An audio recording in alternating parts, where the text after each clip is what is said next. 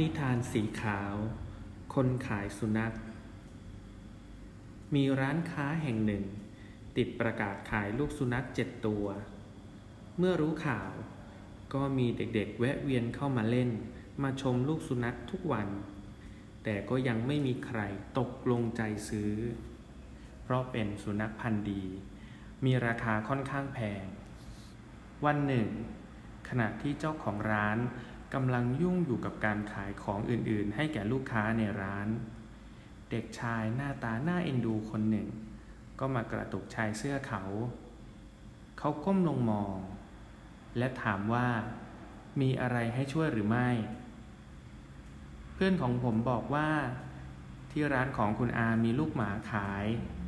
ผมอยากเลี้ยงลูกหมาสักตัว พ่อแม่ก็อนุญาตแล้ว ขอผมดูลูกหมาของคุณอาหน่อยได้ไหมครับ เด็กบอกอย่างสุภาพ อ๋อ ได้สิหนู พวกมันกำลังนอนเล่นอยู่หลังร้านน่ะ เจ้าของร้านกล่าวอย่างยินดี แล้วผิวปากเรียกสุนัขทั้งเจ็ดออกมา เด็กชายยิ้มร่าเมื่อเห็นลูกสุนัขวิ่งตุ้ยนุ้ยออกมาทีละตัว เขานับ แต่ก็มีแค่หกตัวเท่านั้น ไหนว่ามีเจ็ดตัว มีคนซื้อไปตัวหนึ่งแล้วหรือครับ เด็กชายถาม เจ้าของร้านตอบว่า อ๋อ เปล่าหรอกหนู ยังไม่มีใครซื้อไปเลยสักตัว เพียงแต่ตัวสุดท้าย ขาหลังเขาไม่ดี มันก็เลยต้องคลานออกมา วิ่งออกมาพร้อมกับพี่ๆของมันไม่ได้ สิ้นคำเจ้าของร้าน ลูกสุนัขตัวที่เจ็ดก็คลานออกมา ขาหลังทั้งคู่ของมัน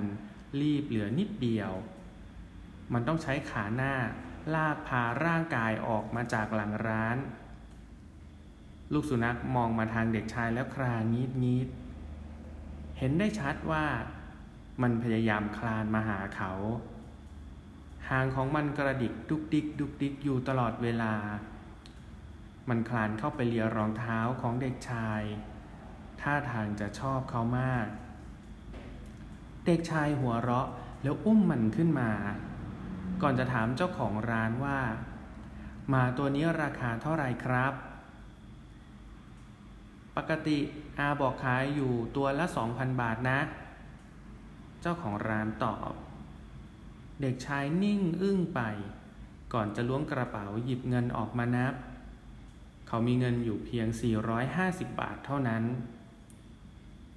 ผมไม่มีเงินพอที่จะซื้อหมาตัวนี้ เด็กชายพึมพำอย่างเศร้าใจ เจ้าของร้านรีบบอกทันทีว่า โอ้ หนู ถ้าหนูอยากได้หมาตัวนี้ ก็เอาไปเถอะ ไม่ต้องจ่ายเงินหรอก อายกให้หนูฟรีๆไปเลย เด็กชายฟังเจ้าของร้านแล้วชะงักไป ก่อนจะถามกลับไปอย่างไม่พอใจว่าทำไมครับทำไมถึงบอกว่าไม่ต้องจ่ายเงิน ถ้าจะซื้อหมาตัวนี้ ก็อย่างที่หนูเห็นอย่างไรล่ะ ลูกหมาตัวเนี้ย มันติดมาพร้อมๆ พี่ๆ น้องๆ ของมัน และอาก็ไม่คิดว่าจะขายมันอยู่แล้ว เพราะมันพิการ วิ่งก็ไม่ได้ กระโดดก็ไม่ได้ ความจริงอาไม่อยากให้หนูได้ของมีตำหนิอย่างนี้ไปนะ ลองดูตัวอื่นดีไหม เด็กชายเม้มปากแน่น ก่อนจะพูดว่า คุณอาดูอะไรนี่สิครับ ว่าแล้วเขาก็ดึงขากางเกงทั้งสองข้างขึ้น เจ้าของร้านจึงได้เห็นว่า ขาของเด็กชายคนนี้ เล็กรีบ เช่นเดียวกับขาหลังของลูกสุนัข แต่ที่ทำให้เขายืนอยู่ได้ ก็เพราะมีขาเทียมช่วยพยุงเอาไว้ คุณอาครับ ขาของผมก็รีบ ใช้การอะไรไม่ได้เหมือนกัน ผมเดินช้ากว่าเพื่อนคนอื่นๆ วิ่งก็ไม่ได้ กระโดดก็ไม่ได้ อย่างนี้ผมก็เป็นคนไร้คุณค่าหรือเปล่าครับ เจ้าของร้านนิ่งอึ้งไป ความรู้สึกผิดแล่นปราดเข้าสู่หัวใจของเขา เด็กชายปล่อยขากางเกงลงแล้วพูดต่อว่า ผมจะซื้อสุนัขตัวนี้ในราคา 2,000 บาท